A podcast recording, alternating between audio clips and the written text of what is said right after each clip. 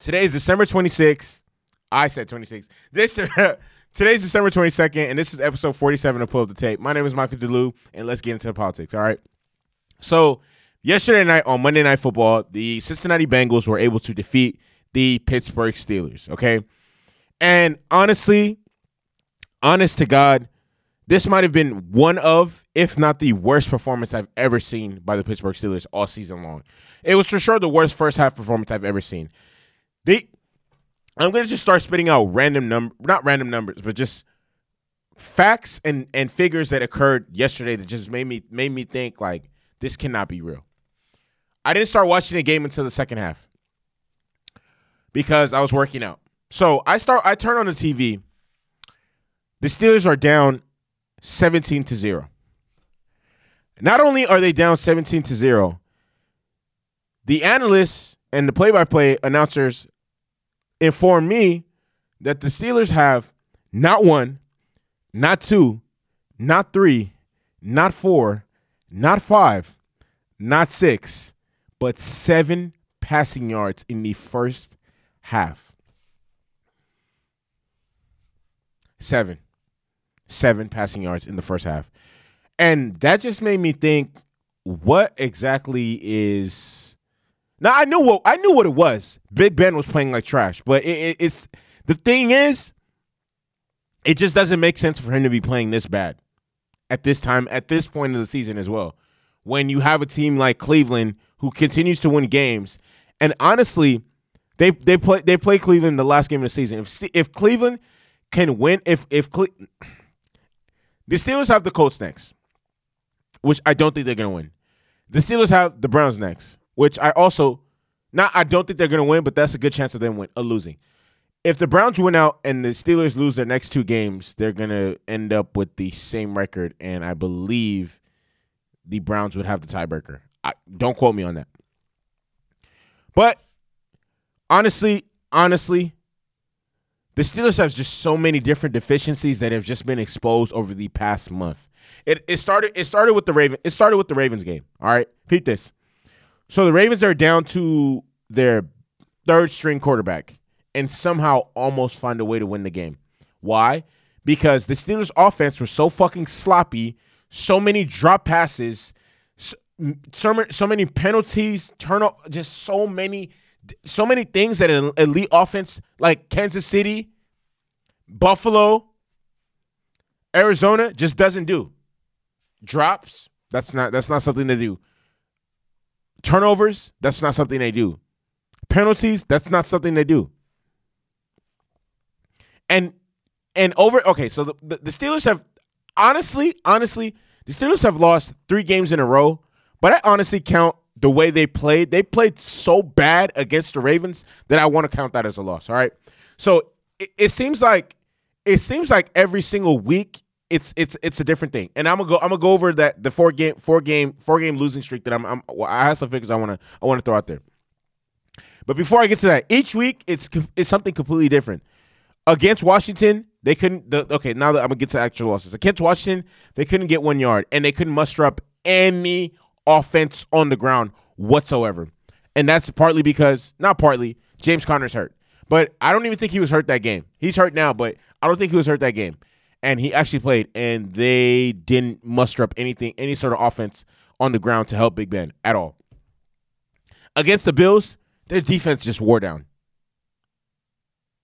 And yesterday against the Bengals, Big Ben just played like ass cheeks. He was terrible, and honest to God, you cannot win in the N F L if your if your quarterback plays the way he did yesterday. It was terrible. It was bad. Like the first in the first quarter, he fumbles the ball. He fumbles the ball, and it literally like he fumbles the exchange, and the ball literally flies forward, and the defense just picks it up. The ball literally flies forward, and the defense literally just picks it up. It it, it was literally the craziest center to quarterback exchange I've ever seen in my life. It's just like. For sure, if they if shacking a fool was a thing in the N F L, that play would have been on it. Jesus. From what I've seen from the Steelers the past month, they're not winning any playoff game. They're going to make it to the playoffs, but on, realistically, I don't see them winning. Whoever they play in the first round, I don't see them beating. They can't beat. We already seen that they can't beat the Bills. They cannot beat the Chiefs. I don't know if they'll be able to beat the Browns in the playoff game. I know for a fact they can't beat the Titans. The Titans will punch them in the fucking mouth. I know for a fact they can't beat the Colts. I don't see, I honestly do not see the Pittsburgh Steelers winning any playoff game. And here, here, here's why I, I, I, I don't see them winning a playoff game. And it's not, it's, it's more so not because of them. It's something that's out of their control. The injuries. They have so many injuries that their defense, their defense is on its last thread. Like their, their defense is literally on its last thread. They have no elite, elite athletes at the linebacker position, or that that have quality game experience to where it would, it would lend me to believe that they can stop, stop somebody's running game, or they can stop, like Travis Kelce would have a field day against, against, against this defense. Travis Kelce would have a field day against this defense. Josh Allen would have a field day against, he did, he did, he did. I already, I already never thought they were good to begin with, but obviously now that the injuries, the injury bug has bit this team, I definitely don't think they're going anywhere. Honestly, I don't, I do not think they're going anywhere whatsoever. So look, so this skid started with the the weird game against the Ravens. So in these four game, in the four, in the past month of games that they've played, they've averaged under twenty points in every single game. They've scored over twenty points in under twenty points in every single game. They're averaging sixteen point three points as opposed to their opponents, who's averaging twenty-eight point eight points. As of, not their opponents, as opposed to twenty-eight point eight that they were averaging in eleven in eleven games in the in the first eleven games that they played. So when they went eleven and oh, they're averaging twenty-eight point eight. The past four games that they've lost, not the past four, the past three, the past four games they've played, one that they shouldn't have lost, they shouldn't have won, but one, and the three they lost, they've averaged sixteen point three points per game. The first eleven games, they were up on the turnover margin by twelve, twelve plus. The last four games, negative four. Tell the tape tells that they're two different teams. I don't know what the hell happened after, like before that Ravens game, but from then until now, this team has been terrible, straight up. Their offense couldn't convert on third and ones. So many incompletions. They made they they had the Bengals defense looked incredible. Why? Because Pittsburgh offense was that shitty. It was literally that bad. They're losing players on defense. They're losing players on, on, on offense. All Juju wants to do is fucking dance and make TikToks and get his head wrung off. Lit I seen I seen on on like literally, literally. I love Juju Smith. Seen him play in high school, fight on. He was a he's like one of the best receivers to ever play for the U S C Trojans. I've literally seen this this dude like like literally come up to where he is now. Bro, I have so much love and respect for him. I remember the day that he committed to U S C. I was in my math class at El Camino College. Him and him and Dory Jackson committed to U S C the same day, same same time, whatever. And I got the tweet on my phone, and I was lit. Like I. Lit as hell. So I have nothing but nothing but love for this dude, and you know, obviously, obviously, I, w- I never want, I'm never gonna encourage somebody not to be themselves or anything like that. But I don't know. Ever since like this TikTok thing has got big, where he he's dancing on the middle of the field, like man, like honestly, I just I feel like it brings unnecessary attention, unnecessary heat, and it's like, man, honestly, like if you're if you're gonna do that, you have to show up every like a lot of people are gonna a, a lot of a lot of people are gonna take that as genuine disrespect. So if that's if that's how you're going to come to the games and what you're going to be on before before the game, bro, you got to come and show up every single game to play. Two catches for fifteen yards is not cutting it. No, three catches. Three catches for for fifteen yards is not cutting it. Not cutting it at all, Juju. Not cutting it.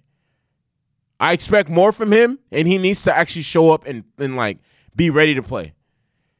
Like I said, three catches for fifteen yards is not it at all. Juju has Juju this season hasn't had a game where he hasn't had a game where he where he received for more than ninety-three yards. Guess how many TikToks this dude has made? ninety-five. ninety-five. Jesus. All right, so enough about how bad the Steelers are. Let me let me actually show the, the Bengals some love and some praise. Ryan Finley, seven of thirteen, eighty-nine yards, one touchdown through the air. Giovanni Bernard, twenty-five carries, eighty-three yards, one touchdown on the ground. Ryan Finley, ten carries, forty-seven yards, one touchdown on the ground. Wow. A J. Green, two catches, forty yards. T. Higgins, three catches, thirty-one yards. Giovanni Bernard, one catch, fourteen yards, and a touchdown. So Ryan Finley has a passing had a passing th- touchdown through the air and a rushing touchdown. Giovanni Bernard, rushing touchdown, receiving touchdown. Big Ben, twenty of thirty-eight for one hundred seventy yards, one touchdown, one interception. That's almost, that's almost, oh my God, that's disgusting. It's almost fifty percent completion percentage. That's so bad. Benny Snell, eighteen carries, eighty-four yards, one touchdown. Deontay Johnson, eight receptions, fifty-nine yards. Chase Claypool, three receptions, fifty-four yards. Juju Smith-Schuster, three catches for fifteen yards. All right, so the Steelers have to get it together, but I honestly don't think they will. Just being honest. The Bengals, I, st- I mean, it's not like they're playing for anything anyways. They, they've been eliminated since the playoffs since I don't know when. I mean, I never, I didn't think, I, with Joe Burrow, I think, I, with Joe Burrow, I honestly think they could have won five or six games. Without him, no. Don't, that, that dude is the truth. But, um, yeah, I don't really know what else to say about the Steelers, man. I hope they, I, I'm not, I'm not going to say I hope they get it together because I don't care for the Steelers. I actually hate the Steelers. The Steelers and the Cowboys might be the two organizations I hate the most in the N F L. Yeah, might be the two organizations I hate the most in the N F L. So seeing them lose doesn't make me, I mean, seeing them lose makes me happy, but I mean, hey, it is what it is. So huh, I, I'm I'm really disappointed that I have to actually address this and talk about this because this, this seems like, I don't know, you just, you really don't expect a sixty-one-year-old man to have Twitter fingers. And that seems to be the case in this situation. All right, so it's no secret that Kentucky is struggling right now, right? So, honestly, Kentucky is like the Alabama of football for college basketball. Like, they're good every single year. They have a great recruiting class every single year. If they don't have the top, if they don't have the top recruiting class, they're going to have a top five recruiting class.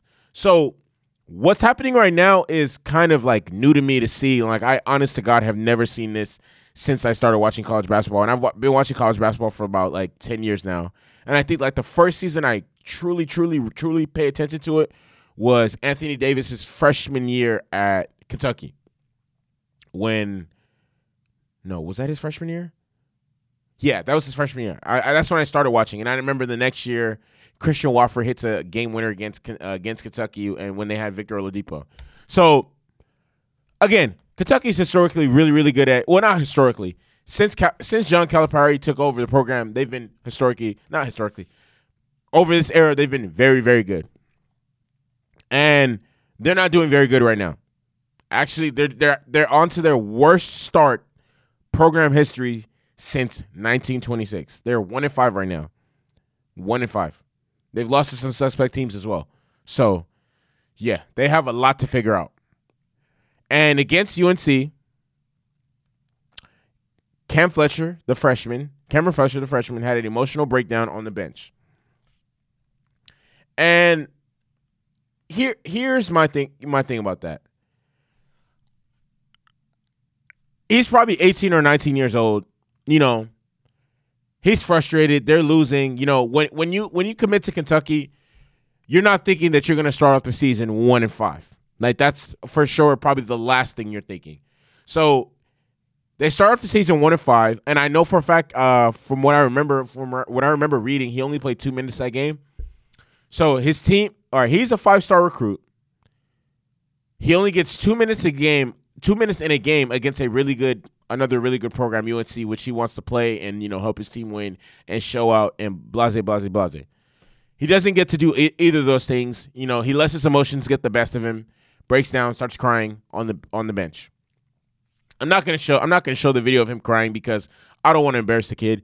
One, there there's grown ass men right there's grown ass men that are forty, fifty, sixty that don't know how to they, they don't know how to control their emotions. So I think it's a little I think it's a little sus and uh, odd that people are, you know, clowning it not clowning this kid, but that, that this is kind of being blown into the this really big deal.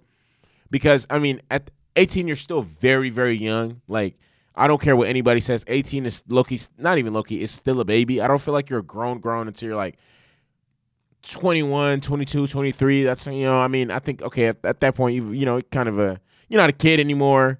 You're not, yeah, you, you're not a kid anymore. So he's eighteen, nineteen. He's a kid in my eyes. I don't think he should be getting, what happened to him, which I'm going to discuss, I don't think should have happened. I feel like this, this, this, along with, for example, What what happened with D'Angelo Russell his rookie season when uh, the Nick Young thing? I don't I, I think moments like this and that are teachable moments. I don't think the Lakers should have traded him, and I don't think that this kid should have been asked to step step to take a step away from the program, which is exactly what was hap- what was asked of him by John Calipari. I'm gonna read his statement that he posted on Instagram. Hope all is well, B B N. I want to apologize to the B B N, my teammates, and my coaches. I also want to provide clarity on what happened at the end of yesterday's game. I was frustrated and let my emotions get the best of me. I always feel like I can help the team. I am a team player, and it hurts to see my team struggle. That's why I was frustrated and my emotions peaked. There is no excuse for my behavior at all. I just want to make sure everyone know I'm fully committed to this program and willing to do whatever I'm asked by my coaches. I will never let this happen again, and this mistake in no way reflects who I am. I made a mistake, and I take full ownership. Again, I want to apologize to B B N, my teammates, and coaches. Stay with us. We're going to get this right. All right, so I want to commend him, for real, for real, because it takes a man to own up to his mistake, your mistakes, and your, and deal with the consequences. That's what separates men from boys. Boys don't, men do. So the fact that, and this is well, well, well wrote, well spoken, whatever. He, if he, he, he portrayed the right thoughts and everything. So props to him for owning, to for taking blame and all that stuff. Now, what happened to him, I don't think should have happened to him. And I think that's that's really, like, fucked up. And John Calipari asked him to step away from the team, which I won. I think that was – here's the thing. I don't know the, the, the severity of everything that happens inside the Kentucky locker room, so I'm not going to say whether John Calipari was right or wrong for what happened.